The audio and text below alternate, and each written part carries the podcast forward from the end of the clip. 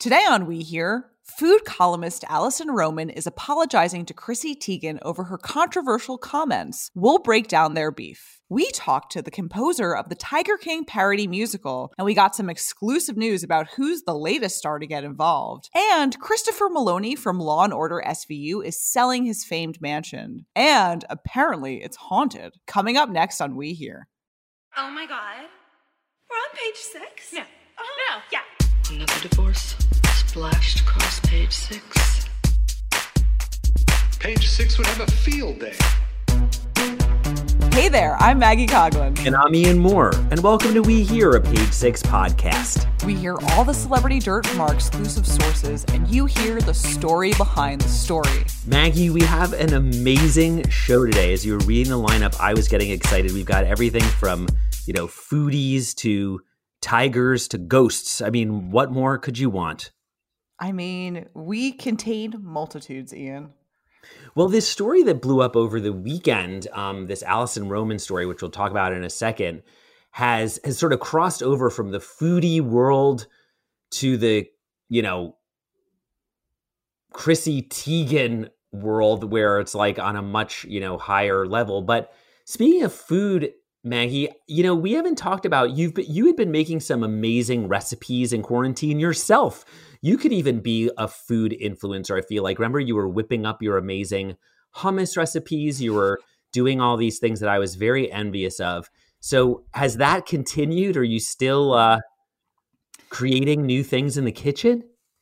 It ebbs and flows. I would like to create a meal that I don't cook myself. I am so tired of cooking. Ian, I am like on my last legs here. Last week I went to the grocery store, there was no arugula, and I swear to you, I, I like started to weep. I was like, I can't do this anymore. I am tired of making all of my meals. I just want to go to a restaurant, sit down, and have a meal. And what about like do you take out food though? Or you can you do you do that? Do you get delivery? I mean, or? I've started doing it. Yeah. I've done a little delivery, I've done some pickup. I mean, it's great because I mean, I'm an okay cook, but restaurant food, man, that butter, that oil, that sugar, I need that back in my life.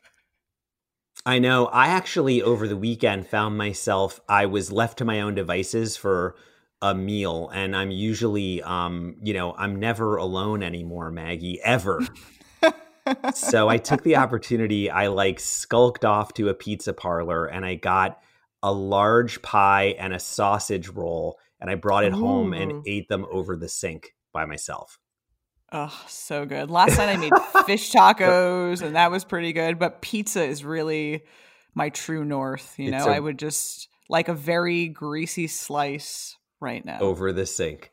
But I need some charcoal so I can start grilling again because otherwise I'm just like, you know, totally talentless in the kitchen. Mm unless I'm eating takeout over the sink. I keep saying that. I know it's like not a pretty picture, but I I don't it's know. It's the truth. Well, exactly. S- speaking of grilling, Alison Roman had some choice words for Chrissy Teigen a couple of days ago. Yeah, Did you so read this, this new interview? Yeah, well, this story um, has blown up online. I mean, it's like trending, and Page Six has had some great reporting on it um, by Leah Bitsky of page6.com. Um, but I have to admit, I had a vague notion of who Alison Roman even was before all of this. I guess I kind of knew that she was a food writer of some sort, but mm-hmm. can you break it down for those of us who, you know, eat our meals over the sink and are not, um, you know, not gourmet uh, chefs like you are. Like, who is Alison Roman and what the hell happened with this Chrissy Teigen beef? Okay, I'm going to give you the Alison Roman Cliffs Notes. She's a columnist for the New York Times food section, and she also writes for Bon Appetit. She's become a little bit of like a social media darling because her approach to cooking is very casual. She's kind of advocated for things that aren't so glamorous, like anchovies, like tinned fish, you know? Um, but she has two cookbooks out called Dining In and Nothing Fancy. And they were huge hits. People, I would say my age and maybe a little bit younger, tend to always be cooking her recipes. She had a cookie recipe that kind of blended shortbread and chocolate chips, and it was dubbed the cookie.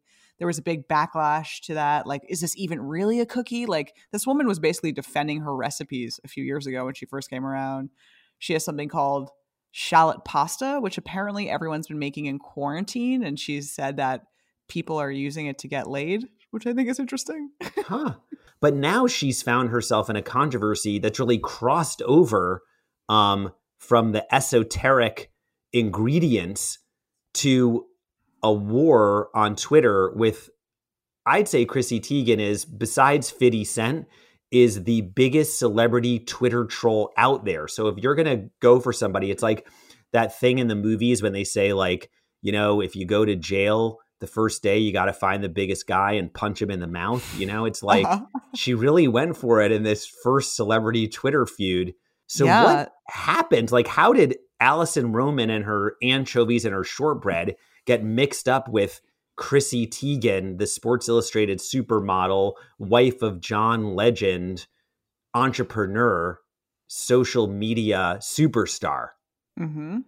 So Alison Roman gave an interview that came out a few days ago to the new consumer, and she talks about Chrissy's kind of trajectory. As you know, as you said before, like Chrissy was a model, but now she has two cookbooks out that are really successful. She has a food site called Cravings where she shares recipes and like a lot of Chrissy Teigen's social media is her cooking. You know, she might be a model, she might be a mom, she's married to John Legend, but people know that she can really throw down in the kitchen. So Alison Roman says in this interview, what Chrissy Teigen has done is so crazy to me. She had a successful cookbook, and then it was like, boom, line at Target, boom. Now she has an Instagram page that has over a million followers where it's just like people running a content farm for her. That horrifies me, and it's not something I ever want to do. I don't aspire to that. But then Ouch. she says, but like, who's laughing now? because she's making a lot of effing money. So I don't know. It, it seemed kind of like uh, fighting words. Right, especially to Chrissy Teigen. Because the other thing is, I think sometimes you make these comments, and as you mentioned, it was in an outlet called The New Consumer, which admittedly I was unfamiliar with before this. You might be well. an old consumer, Ian. yeah, exactly. So, what did Chrissy Teigen say about this? So, Chrissy Teigen might have gotten wind of this on page six because she tweeted our article and she wrote, This is a huge bummer and hit me hard. I have made her recipes for years now, bought the cookbooks, supported her on social, and praised her in interviews. I even signed on to executive produce the very show she talks about doing in this article. I genuinely loved everything about Alison, was jealous she got to do a book with food on the cover instead of a face. I've made countless New York Times recipes she's created, posting along the way. There are many days I cry very hard because Cravings, the site, is our baby we love to pump content in, onto. We do this work ourselves and there is no monetary gain yet. It is just work, work, work, and the reward is you liking it. So to be called a sellout, ho, it hurts. Hmm. Then, in closing, she said, Anyhow, now that that's out there, I guess we should probably unfollow each other now at Alison E. Roman. Oh wow. A Twitter breakup. Say, as they say in the cooking world, spicy.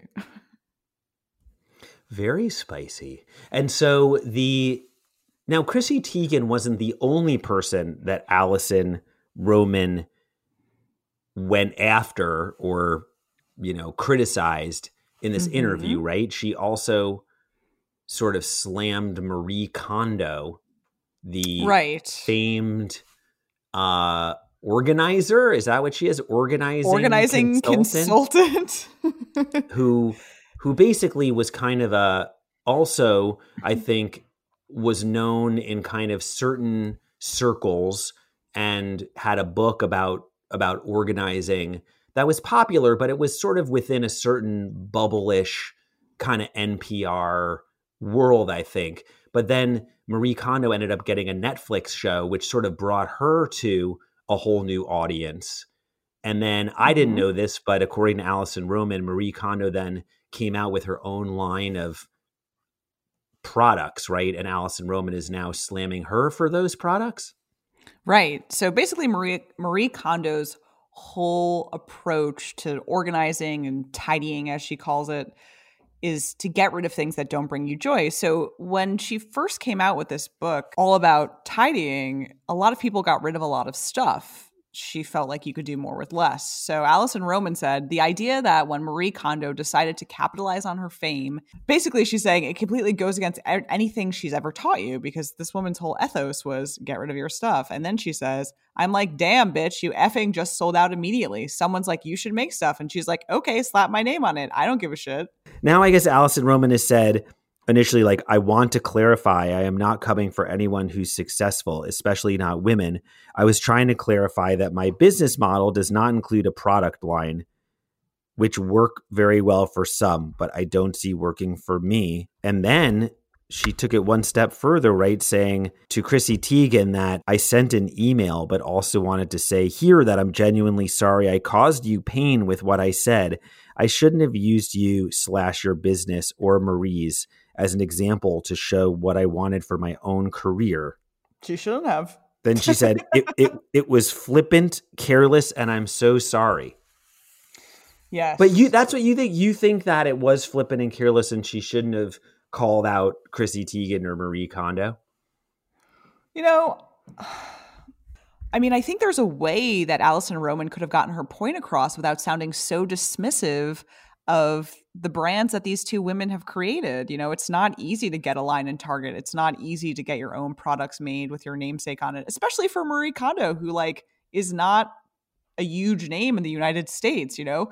This woman works with a translator. She doesn't speak English fluently and for Alison Roman to kind of take a swipe at someone who has seemingly worked very hard to build her business, I think it takes away from the success that Alison has had. It's a good point. I think, see, initially I thought I was kind of relieved. I, I kind of liked the comments initially because I thought, you know, I like it when someone says something in an interview and actually is opinionated and doesn't hold back because obviously we read so many interviews with celebrities uh, or and influencers and etc and people are so guarded and they say this kind of really fluffy pr stuff and you're just like uh whatever you know? So initially i sort of thought hey like at least someone is saying something. I always like that like this is her actual opinion. But as i said i wasn't super familiar with her work. So the only thing about it that i think is hypocritical is it's not like she's some old guard foodie person, for mm-hmm. example, like a Florence Fabricant of the New York Times or like, you know, Gael Greene from New York Magazine, um, who's been around forever. It seems to me that Alison Roman, she kind of traffics in some of the same types of things that Chrissy Teigen and Marie Kondo do. It's just that like she's kind of a cool hipster, you know, New York Times writer. So she does things that work for her, but she has appeared in ads. So she's like she doesn't have mm-hmm. a product line as she said, but it's like she's apparently appeared in ads for like J. Crew and like Madewell. So it's like I could see mm-hmm. like another foodie saying like, well, what does that have to do with you know that's like modeling or whatever it is you know what does that have to do with food like i would never do that i only do you know f- recipes or whatever is there that big a difference between the two mm, I don't know. It's all pretty like corporate, like you're doing it for money. Right. I mean, Alison Roman is recipes that come with red lipstick and gold hoop earrings, and Chrissy Teigen is recipes that people who have children are making. That's what it feels like. It's like a new garden and old garden.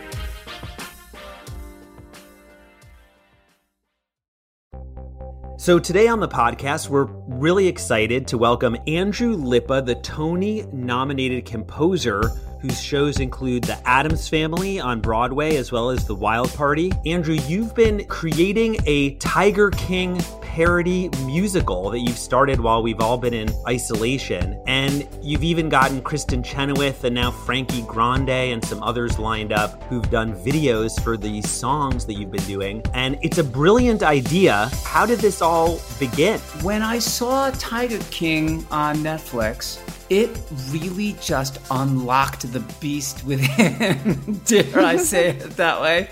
Um, I was it just I took to Twitter and I never do this. I don't I don't have this huge Twitter presence. I'm not a big social media guy. And I started writing in this other voice, like, and started calling everybody my tiger cubs and and telling them I was going to write a musical and this is what had to happen. And Broadway World a website. They picked up my tweets and they said that I was having a good time and they're making some funny lines. And then I got a call from my friend Kurt Deutsch, who owns Ghostlight Records and produces musicals. And he said, Should we do this as a musical? And I'm like, No, we shouldn't do this as a musical. Uh, but uh, I started writing songs. And then Kristin, I called Kristin. I'm like, Do you, would you, would you sing my little song? And she's like, Lippa, of yes. Little pieces, little pieces.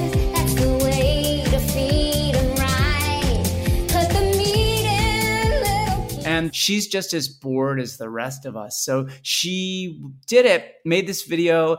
Over a quarter of a million people have seen it on various platforms. And then Frankie Grande contacted me and said, Would I write one for him? So I wrote a song called Husband Number Two. People are legitimately calling me and saying, I want to be involved, or, or could you write a song for this character? And, uh, you know, I don't want to. I don't want to break any news here. Maybe we should break some news here. That would be so exciting. Um, I'm oh, I'm just gonna do it. My friend, my friend Richard Kind wants to sing uh, in wants to be part of this. So uh, I might be writing a song for the great uh, actor Richard Kind. That's amazing. So does has Richard Kind expressed which character? Okay, well, I'm just going to expose it all here. You heard it here first, folks. Um, so yes, I'm going to write a song for Howard, Carole Baskin's husband. And uh, Amazing. yes, yes, yes, yes. I'm very excited about this. And then you know, you know what's curious is I've not written a song for Joe. I think he's sort of the Mount Everest of characters in this story, and uh, I'm scaling him uh, later. I think uh, what I really want is Jared Leto. So if Jared, Mm. if Jared's listening, I want you to play Joe Exotic in my musical. So Perfect. there- there- that's why I'm on this program, just to get that out there. And Kristin Chenoweth in the video, which is hilarious, she's at home and she plays Carole Baskin, right? And she's singing about allegedly chopping up her husband into little pieces. The song's called Little Pieces, and she's putting like ch- chicken parts in a blender. And at one point, she she has like a, a beanie baby or something, and and jumps in like a, a a dog or a cage that she just happens to have at home. So, did she just come up with the concept of that video herself, or were how did you pull that off? Uh, well, because she's brilliant, so that's it's easy when you're working with Kristin. Um, I had the concept for the song, and I realized that the song uh, wanted to be called "Little Pieces," and I, I'm going to say multiple times, as you guys have said, this is a parody! Exclamation point. And uh, we're just having a goof here. Uh, and I had this notion that you know there was all this talk. Even you know Carol talks about it in the in the documentary that she was uh, you know allegedly fed her husband to the tigers to uh, get rid of any proof of uh, wrongdoing. And I thought, well, she chopped him up into little pieces. That's that's the that's the notion. And I thought, well, how else? What would you sing about? How would you get to that in a song? So I thought, well, she feeds the animals little pieces because that that way you can. That's how you do it with dogs. You know, you give them little bits at a time, and that's how you keep dogs. That's how you train a dog. You give them little pieces, and then they learn to depend on you, and then you give them a little bit at a time. So I thought, well, that's what she does. She feeds the tigers little pieces, and that's how she, um, you know, relates to the tigers. And then I thought, well, her heart was broken in little pieces. And Mm. and who broke her heart in little pieces? I'm like, oh, her that rotten husband who was running around on her. And so she has this realization in the song that, oh, I know what I need to do. I need to do the deed and chop him up into little pieces. And then my favorite part of the song is when she goes, uh, when they ask me if I did the deed or not, I will tell them, and the truth will come out in little pieces. And of course, what I'm referring to is poop as much as the truth. And um, and it's a, it's a what they call a double entendre in the business. And so I had this whole notion, and I I took it to Christy, and she said, "Oh my god, I want to do it." I played her the first part of the song. She's like, "Finish it." And then when it was a whole song, we started talking about the video, and her boyfriend Josh was uh, is also at home with her uh, in her apartment, and so he acted as the DP and and director, and they. Uh, she does happen to have a dog kennel in her apartment, and of course, because she is she'll go for comedy wherever she can find it. She realized she had to, you know, put herself in the cage at the end, and it's just gold. So do you think do you think this will ever come to the stage? I mean, are you imagining this as becoming a real production? Uh, well, we'll have to just leave that as a mystery, won't we? Um, but uh, I can't predict the future any more than you guys can. But uh, I, I don't, I don't know. Like the answer is, I don't know. I haven't approached it in any kind of uh, practical way. You know, it sounds a little granola-ish to say, you know, well, it will tell me what it wants, but um, but it will, and and I'll find out soon enough whether or not it's something that you know is a full production of something. See, I'm already getting ahead of myself. I while you were talking, I was imagining like the audiences, if there ever is live theater again, you know, showing up and like wearing the costumes and seeing this thing like, you know, 10 times. And then they have like their own name for whatever the fans are. You know, every show has some name. Tiger Cub, hello. I've already done that. All right. you're you're one step ahead at least. Oh my God, Ian, Ian, you're I'm gonna I'm, I'm going to dub you a tiger cub. You're a dubbed cub. I am. I'm already I'm there. Andrew, thank you so much for coming on to talk to us about this, and I truly cannot wait to see the next video. Thank you guys so much for talking to me. Christopher Meloni, aka Elliot Stabler on Law and Order SVU, is selling his historic Hollywood Hills home. The house has just been listed for 6.5 million. Yeah, Maggie. Uh, the house is up for sale. It's in the Hollywood Hills, and um, there are a couple interesting things about this house. One is it's been the location for some famous TV shows like The Adventures of Ozzie and Harriet, which was a big 1950s series, and it was also Ari Gold's house on Entourage. But one thing that caught my eye about this property that might not be in the listing is that it's also allegedly haunted. Oh no, quarantining with ghosts? Quarantining with actually you might want to buy a house with a ghost these days. You, the price might go up because at least you have some company and they're not going to have coronavirus. Wait, do we know what kind of ghosts these are? Like what yes so, so basically what happened maggie was that ozzie and harriet nelson lived in this house and it was the set of their show but it was also their actual home in the 1950s and 60s and um in 1975, Ozzie Nelson, the radio and TV star, apparently died in the master bedroom of the house. Do you see mm. how I'm kind of going into a bit of a spookier tone? I feel like we're around a campfire. Yeah, exactly. telling a spooky story. So back, so the house is up for sale, but back in 2013, the LA Times had reported that a Beverly Hills real estate agent who had sold the home three times since Ozzie Nelson's death to three different owners had been told by all of the subsequent owners that they had seen some suspicious paranormal activity in the house, Maggie. So some of the things that have happened there, according to the LA Times, were that Ozzie Nelson's model train, which runs on a track near the ceiling in the pub room and has been passed down from owner to owner, sometimes starts running in the middle of the night. According to the report, doors that are locked unlock and open. Covers have flown off sleeping guests. Oh my god, that's so scary. There's also been rose scented perfume sometimes wafting through a room with no explanation. and that all sounds kind of like Scooby Doo to me. Like it's like kind of fun. But this is the one that caught my attention where I would be like, this is a little more The Shining than Scooby Doo. Uh-huh. According to th- this report, a child saw children playing in the yard and asked to join them when there was no one outside. Nope, nope. None of this is Scooby Doo to me. This is scary stuff, and good luck selling it. So apparently, yeah, there there was a uh, one buyer, according to this report, once had a paranormal investigator come in to check it out, and uh, and the paranormal investigator said that it was indeed haunted. But the thing about it is, you know, it's in the Hollywood Hills, built in 1916, 5,300 square feet of living space, five bedrooms. So, you know, there's a lot of room to, uh, you can move to another bedroom if your sheets fly off in the middle of the night.